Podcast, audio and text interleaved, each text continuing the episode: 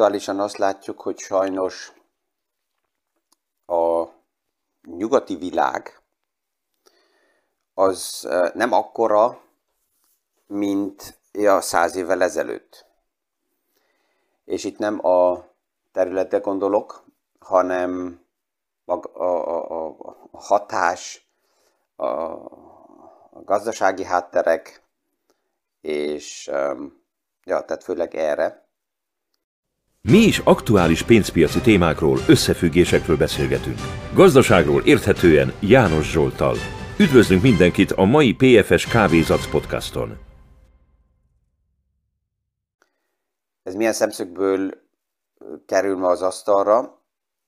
Hát abból, hogy a tegnap-tegnap előtt beszélgettünk a portfóliók felépítési ötletnek az alapjáról, hogy um, inkább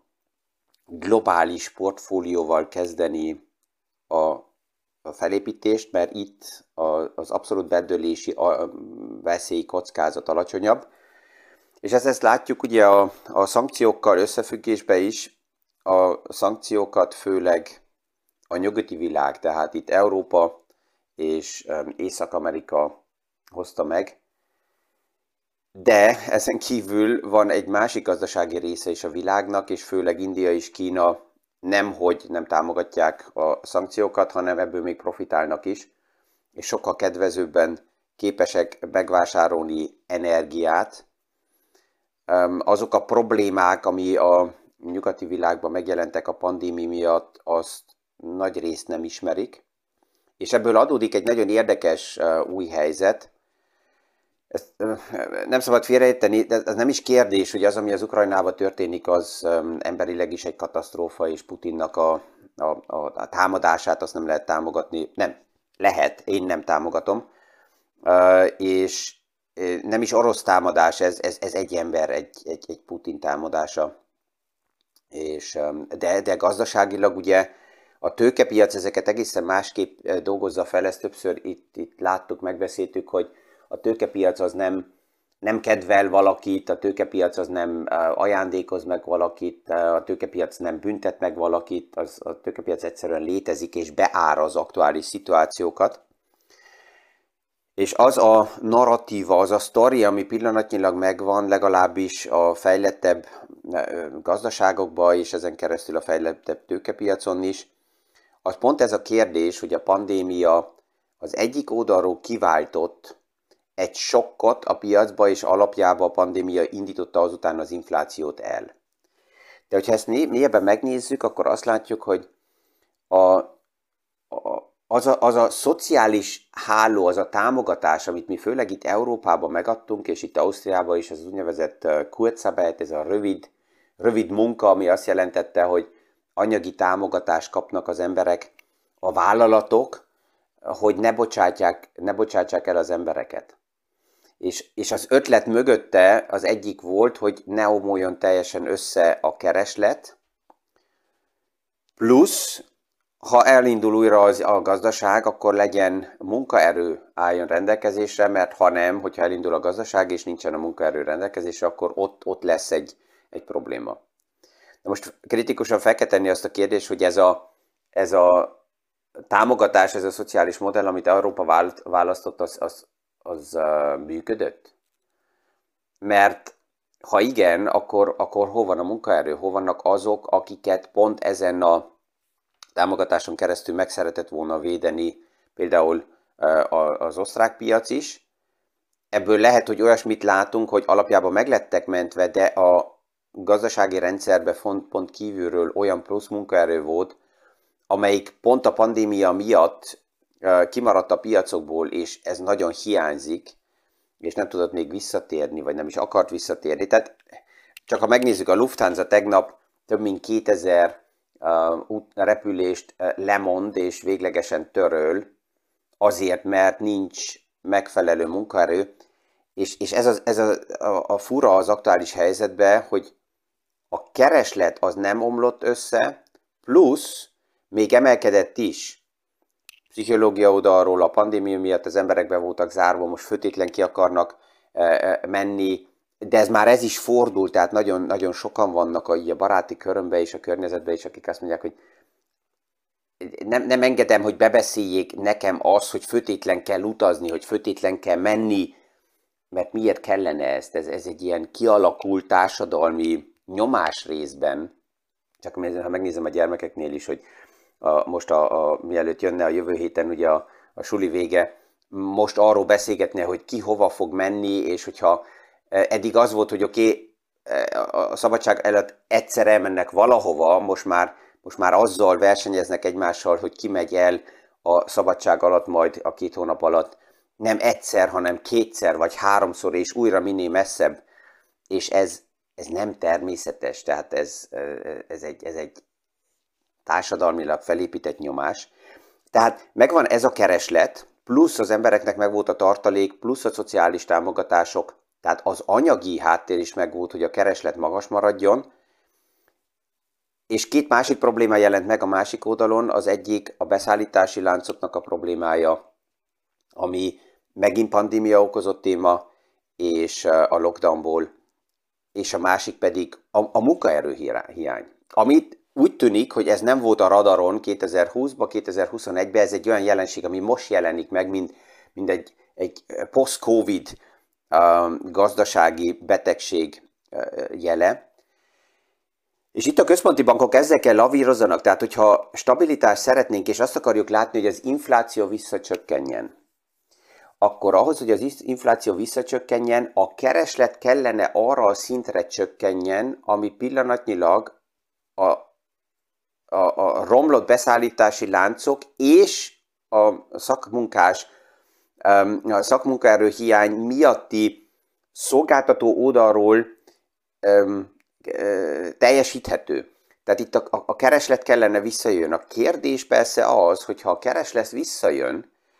akkor a vállalatok megtartják-e a mai munkaerőt egyáltalán, vagy abból a szempontból nézve, ami a tőkepiacnak egy elvárása, hogy maradjanak magasak a marzsok, jöjjenek tovább az osztalékok, jöjjenek tovább a nyereségek. Hogy ebből a szempontból nézve inkább, hogyha a kereslet csökken, akkor itt ezen az oldalon inkább munkaerő leépítés történne. És ott, ott, tehát akkor nem érné utá magát a piac. És ekközött lavírozik ugye a, a központi bank is, tehát a fő téma, amit a következő hetekben kell lássunk, az az, hogy mi történik az inflációval, és ezt, ezt lehet forgatni, hogy az infláció az egyik oldalról a, olyan oldalakról jön, amit nem tud befolyásolni egy központi bank, a másik oldalán pedig a keresletet be tudja, tudja befolyásolni a központi bank, mert igenis a kamatok fordításával vagy mozgatásával a keresletnél is tud valami történni. És ami, ami ugye ebben ebbe nehéz, mert a gazdaság azt mondja, hogy a központi bankok ne hajtsák bele a gazdaságot a recesszióba, de ahhoz, hogy a kereslet csökkenjen, valamit kell tenni, és hogyha a kereslet csökken, akkor ez recessziót jelenthet a gazdaságnak, de hogyha a cégek nem képesek megoldani a személyzetkérdés, és nem képesek megoldani a, a beszállítási láncok problémáját, akkor más választás nincs. Tehát nagyon komplex, így ebből a témából ezt nézzük, és ezért is tovább is a, a, a globális gazdaság egy portfólióban azért adja meg a lehetőséget stabilitásra, vagy több stabilitásra legalábbis, mint egyes regió, mert a megoldások különbözően működnek, és hogyha csak az ázsiai piacot vesszük, akkor ott egy pár probléma, ami nekünk ma van itt Európában, nincsen erősen, persze nekik van más problémájuk, a munkaerőpiac az ott egészen másképp működik, és ott a munkanélküliség nem akkora téma, mint itt nálunk. A foglalkoztatás szintje sem akkora, mint nálunk, és a rendelkezésre álló munkaerő is egészen más szinten van. A belső kereslet is az elmúlt években sokkal jobban elkezdett indulni. Ugye Kínának ez már rég terve, hogy függetlenné tegye magát a külvilágtól, és a belső keresletre koncentrálva építse át a gazdaságát. És ezzel benne vagyunk ugye 2021-ben, 22-ben most egy hét még, és akkor lejár az első fél év. A Standard Poor's Index eddig, ebbe a 2022-es évben historikusan 21%-kal csökkent vissza, és ez persze, hogy lényeges, mert azért az 500 lényeges vállalat, amelyik a Standard Poor's Indexben benne van, azért ez persze, hogy leképeszi a globális gazdaságot. 1950-ig, ha visszamegyünk, akkor összesen 13 év volt látható 1950 óta, amelyik negatív volt összességében, és azok az évek, amelyek negatívak voltak, ez a 13 negatív év, ebbe a 70 évbe, vagy 72 évbe, annak az első negyedéve átlagban mínusz 4%-kal volt negatív. Na ezzel összehasonlítva az idéni első negyedév mínusz 5% az szinte ott volt. A második negyedév ebből a 13 negatív évből átlagban 6%-kal volt gyengébb. Az idéni második negyedév úgy tűnik, hogy körülbelül 17%-kal gyengébb. És itt jön a kérdés, hogy, hogy mi történt ezekben az években, mikor ért el egy padlóra a piac, mikor fordult a piac, és ebben a 13 évet, ha megnézzük, akkor a harmadik negyed év nem 100%-ban, de 77%-ban még tovább is negatív volt. A jó hír, hogy 23% már pozitív volt, de 77%-ban a harmadik negyed év is negatív volt, átlagban mínusz 8%-kal. A kérdés itt az, hogy 2022-ben a második negyed év mínusz 17%-a ezzel már előre szaladotta, és ezt felemésztette, és ezt, ezt elemzik pillanatnyilag piacszereplők, hogyha a, a hosszát nézzük ennek a transformációnak, a korrekciónak, mert amiben benne vagyunk, az nem más, mint egy padló, egy, egy, egy brutális fékezés után, egy padlógáz indulás utáni piaci rángatásokból a normalizálás keresése, és ez az átmeneti idő, hogyha a hosszát keressük, akkor a harmadik negyedév végére, az e, a negyedik negyedév elejére érheti el a mélypontot. Hogyha az intenzitását keressük, akkor már mélyponton vagyunk. És ezért ugye összehasonlítani a múlttal ez mindig érdekes, és sokan azért szeretnék ezt összehasonlítani, hogy akkor lássák, hogy na most a végére értünk-e. Uh, who knows? És ezt nem tudjuk megmondani. Ez a nehéz az egészbe, és ezért véleményem szerint csak egy marad, a kockázatokkal újra és újra szembenézni, mert a befektetési témákban azt nem szabad elfelejtsük, hogy ez nem, nem, nem, nem lehetőségmenedzsmentről beszélünk, hanem a komoly befektetési portfóliókban kockázatmenedzsmentről beszélünk. És ezért fontos a kockázatokat ismerni, aki ismeri a kockázatokat, az ki tud hamarabb lépni ebből a naponta csodálkozó, törölmöm a szememet, fájdalomból, jajgatásból, hogy mikor van már vége ennek, hanem másképp tudja mentálisan magát felkészíteni arra, hogy a piacokban mi zajlik, mi történik, és ami pillanatnyilag ugye látható, hogy ez nem egy szektort érint, hanem az egész globális gazdaságot érinti, pluszba még hossza erősítő elemekkel, mert egy pár elem van, ami nem az indoka, hanem az még arra, hogy ég a tűz, arra ilyen, ilyen uh, égés gyorsítóként kerülnek rá. Tehát aktuálisan a, a mentális uh, hozzáállása a befektetőnek is nagyon fontos, és egy tanácsadónak is, hogy a, a kockázatmenedzsment oldaláról megnézni, hogy milyen paraméterek mik történhetnek, hogyha a kockázatokat tudom kezelni, akkor a lehetőségek is benne vannak a portfóliómban, és azt nyugodtan engedhetem, hogy azok megtörténjenek. Többen vannak, akik most persze azzal is jönnek visszajelzésként, hogy jó, az, ami a kriptovilágban történik, ezt soha nem gondoltunk, hogy ez így lesz. És erre azt kell mondjam, hogy ez, ez, ez azt mutatja, hogy hát lehet, hogy kezdek öreg lenni, vagy nagyon-nagyon fiatalon kezdtem el a, a, a piacba dolgozni, mert ez nem más, ez, ez szinte egy ilyen more of the same story. 2000-ben nem kripto volt, hanem XY, vagy semmit nem ér a cég.com, és ezzel mentek a tőzsdére, és ennyi, és ez, ez most hát az volt, hogy XY kriptó, vagy nem ér semmit a modell kriptó, de mivel ott volt a kriptó, ezért szárnyaltak a témák, és hát az már egy ideje látható, hogy az egész kripto univerzumból és minden ilyen modellekből és tovább is e, oda kerül helyre a, a narratíva és a kommunikáció is, hogy itt nem devizákról beszélünk, ez végre érkezik meg szélesen mindenüve, hanem kriptoprogramokon keresztül összeállított bármilyen bizniszmodellek, amik kirakatba kerültek és kész, és ez a múltban volt, mit tudom, egy tehén hogy mondják,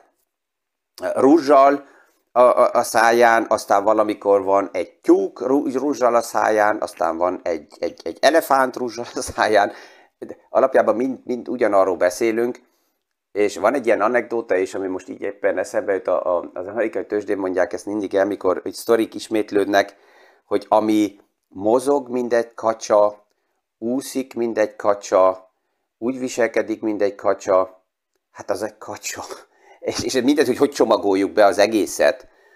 ez, ez ugye a, ezek körül a témák körül is, és van olyan kérdés is megérkezik, hogy János úr mit szól ehhez és ahhoz a részvényhez, és mikor adok néha, bemegyek abba a hibába, hogy adok erre egy választ, hogy uff, nem ismerem azt a részvényt, akkor jön, hogy ú, uh, akkor eladom. János volt nem ismeri a részvényt, akkor eladom. Sorry, de így nem lehet egy portfóliót felépíteni, tehát vagy valakinek van véleménye, ötlete, gondolata,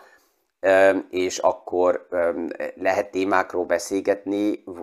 vagy ha nincs, akkor csak így feldobni egyet, és azt mondani, hogy uh, mit mond ehhez, és ha nem mond semmit, nem ismeri, akkor eladom. Tehát ezt lehet érezni, hogy többről szól az egész komoly pénzügyi stratégia és, és a tervezések. Ahol még a veszély persze, hogy megvan, és ez lassan élesedik abból a szempontból, hogyha a kereslet oldaláról nem sikerül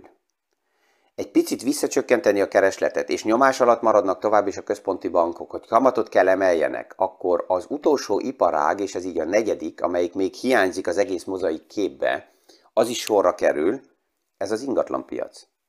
mert eh, az ingatlanpiacnak megvan egy olyan előnye, hogy nincsen naponta beárazva. Tehát, hogy ott mi történik, és hol vannak valójában az, a megfelelő árszintek, ezt nem látjuk. Mert az nem egy tőzsde, az nem egy tőkepiac, nem egy kötvénypiac, amelyiknek nap mint nap be van árazva az értéke, hanem ez egy ideig eh, el tudja homályosan takarni a problémákat, de a kriptók az aktuális helyzetbe térdre a részvények mutatják, hogy be kell újra árazni, a kötvények reagáltak, az ingatlan még nem, de már itt is megvannak a jelek, és azok a számok, ezt majd a jövő hétre fogom feldolgozni, amelyek azt mutatják, hogy mekkora a forgási ideje ingatlanoknak, tehát ami meg van hirdetve, és milyen áron kellnek el, meddig kell a kirakatban legyenek, plusz a meghirdetett ár inkább felfele korrigálódik, vagy lefele, ezek már olyan paraméterek, előjelek, amit mutatnak, és ezek elég erősen megjelentek. Hol? Hát mi mindig a legtranszparensebb nyitott piacban, az amerikai piacban, mert ott történnek a leggyorsabban az események, ami előre haladóan ad jeleket azután a globális piacokba. Mindig az kell történjen, ami ad előjelek, nem mindig, mert az a kérdés, hogy meddig tart az esemény. Tehát itt a következő egy-két hét abból a szempontból lesz érdekes, hogy eh, döntő lesz látni azt, hogy hallám a vállalatoknak a jelentései milyenek lesznek. És azok, akik már imádkoznak, hogy vége legyen ennek az aktuális helyzetnek, azok egyet el kell fogadjanak, hogy az úgynevezett um, a havi forgalmi downgrade jelentések, azok még ezután jönnek. Tehát ahol látni fogjuk azt, hogy a vállalatok mit jelentenek, és ez egy, ez egy schizofrén helyzet lesz. Ahhoz, hogy a nyomás lekerüljön a Fed válláról, a vállalatok azt kell jelezzék, hogy a forgalom csökken, a marzsok csökkennek, a kitekintések nem annyira dinamikusok, mint eddig. Ezt vagy már beáraszta a tőkepiac, mert előrevette és ezt várja, és ez akkor pozitív lesz, hogy végre ez megtörténik, vagy még itt-ott lehet, hogy bele fog korrigálni, mert ott nincsen beárazva. Ha ez nem történik meg, akkor a Fednek a lépése tovább is kamatemeléssel ö, erősebb, és ez a bizniszmodelleket a másik oldalán is terheli, meg a drágónak a hitelen keresztül finanszírozott bizniszmodellek. Plusz a harmadik, hogy mi történik a munkapiacon, és hogy mennyire sikerül a rendelkezésre álló munkaerőn keresztül visszacsökkenteni a, az infláció nyomást a bérekre, és, és ezért azt, hogy megnézzük, akkor tovább sem lesz unalmas a, a, a, az idő, és van elég mindent, amit itt a podcastokban a jövő héttől is meg tudunk beszélgetni, mert, mert megmarad ez a komplexitás, de erre tovább is azt mondom, hogy azért érdemes ebbe belenézni, és ezt látni, hogy értsem, mint befektető is a kockázatokat. Ne lepődjek meg tudjam kiszámítani, hogy körülbelül hol milyen sávokban eh, mozoghat a piac, és azon belül, ha mozog, akkor, akkor ezt jobban tudom kezelni. És ez azért is lényeges, mert azt fogjuk látni a jövőben, hogy egyre több olyan termék jelenik meg, amelyik eltolódik a sales szövegétől inkább az ügyfél keresleti vállára, tehát a termékek meg lesznek, erről majd a jövő héten fogunk beszélni. Itt érkezett olyan kérdés is, hogy mi a véleményem egy PEP termékről, amelyik az úgynevezett Pan-European uh, Pension Plan, tehát hogy az európai előgondoskodás ötletnek a támogatása, és, és ez a termék teljesen tisztán, ez, ez egy keret, ez egy megoldás, ami nem veszi le az emberek váráról a felelősséget, hanem sőt, még több felelősséget ad az emberek vállára, hogy a kereslet oldaláról nézzék meg, hogy ott milyen termék érdekes nekik, és nem annyira a szész gyúrja a nyakukba azt, amire esetleg nincs is szükségük. De ezt majd a jövő héten fogjuk megvilágítani ezzel ma is. Kellemes hétvéget kívánok mindenkinek, és a viszonhallása a hétfő reggeli PFS Kávézatsz podcastig.